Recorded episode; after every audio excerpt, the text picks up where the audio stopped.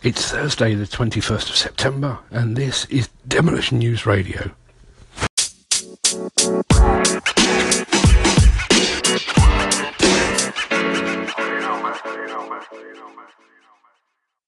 In this episode, my JCB rant. This show is brought to you by Hydroquip, the UK's largest independent provider of on site hose repairs. Call 0845 812 0212 for the 24 7 national call out service. Or download the Hydroquip Job Manager app for iOS and Android devices from the App Store.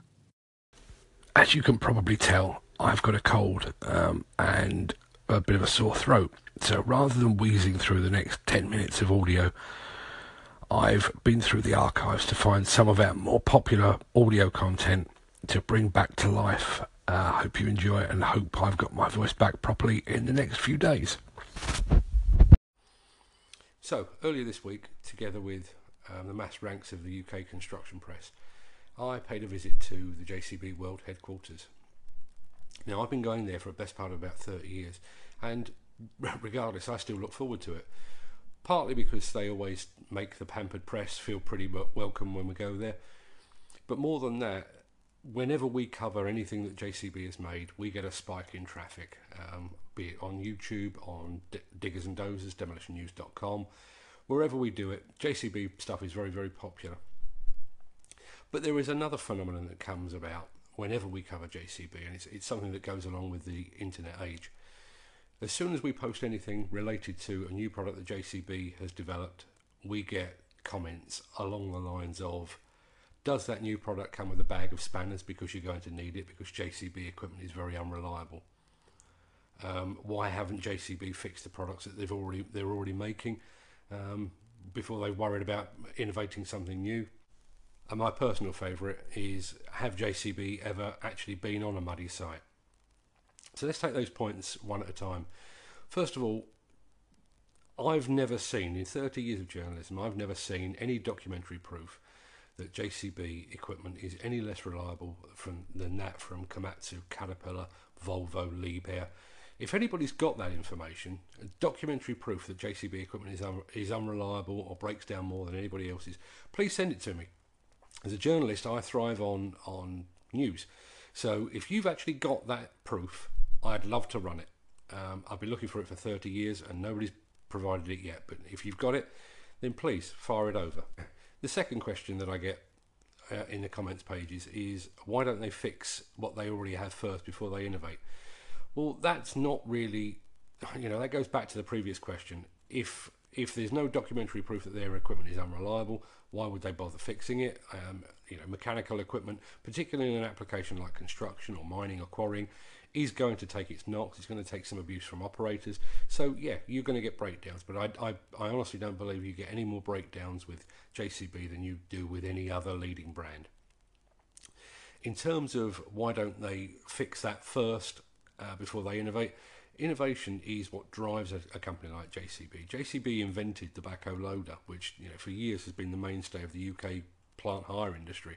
It's made the, the company famous. It, the, the, name JCB is synonymous with a backhoe loader. They, they, it's arguable whether they actually invented the telescopic handler, but you know they were certainly there at the, at the ground floor and, and have pioneered it ever since. And you look at machines like the Hydradig last year, the Teleskid earlier this year, and, and now the new site dumper, the Hi-Viz site dumper. These are genuine innovations, and, and they're innovations not necessarily born of uh, a desire to make money, although obviously that's the business that JCB are in. But it's it's predominantly to make things better. Um, you know, taking for example the Hydradig, the UK construction industry has had wheeled excavators for years, but they've never really caught on in the way that they would have done or they have done in, in other parts of Europe, Northern Europe, and in Scandinavia. The Hydradig has the potential to change all that. Um, the, one that, that probably blows my mind even more is the new Hi-Viz dumper. You know, dumpers have been the, the workhorses of the UK construction industry for well for longer than I've been around. Certainly, fifty, probably sixty years. And ever since somebody had the bright idea of taking them up to six, seven, eight, nine tons in weight or in payload, that they have had issues with with danger um, and with safety. When you're putting nine and ten tons of, of load in front of an operator, an exposed operator at that, um, it makes visibility difficult. Um, they're not particularly stable machines, and it's taken a company like JCB to come along and, and turn that on its head. And, and JCB is not even a, a site dumper manufacturer. What they've done, they've looked at the market, they've looked at what's available, and they've made it better. So, in, in answer to that question, why don't they fix what they've already got? Be thankful. They don't have to fix what they've already got. We've already proved that. And the, the fact that they are trying to make the industry safer, surely they deserve applause for that rather than crit- criticism. And my final point is probably this: JCB is, uh, you know, a billion pound plus company, huge company. They're, they're manufacturing in dozens of, of, countries around the world. Um, so you know, you don't get to be that big if you're making shoddy or unreliable equipment. Their, their equipment is run by some of the biggest contractors, some of the biggest plant hires and rental companies in the entire world do we honestly believe that those the buyers at those companies are stupid enough to invest their hard-earned cash in equipment that's going to break down as soon as it arrives? No, I don't think so. And then the final argument, I guess, is JCB supply a lot of equipment to uh, the British and the American military. You know, if if the military, who kind of need a bit of reliability, if they're willing to stake their reputation and the lives of their men on the reliability of JCB equipment. I think JCB have probably got their sums pretty much right when it comes to reliability. So, in future, you know, we we'll, we'll carry on posting stuff about JCB. Um, all things being equal, I hope to be up at the factory again at some point this year, assuming they invite me after this rant.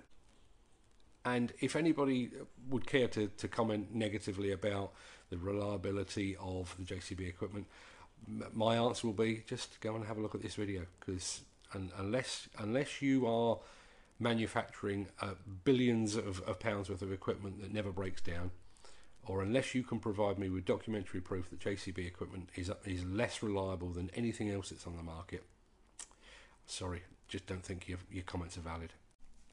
If you would like to help support this show, Demolition News, or the Demolition Magazine, please consider becoming a patron. Just head over to patreon.com forward slash demolition news to find out more.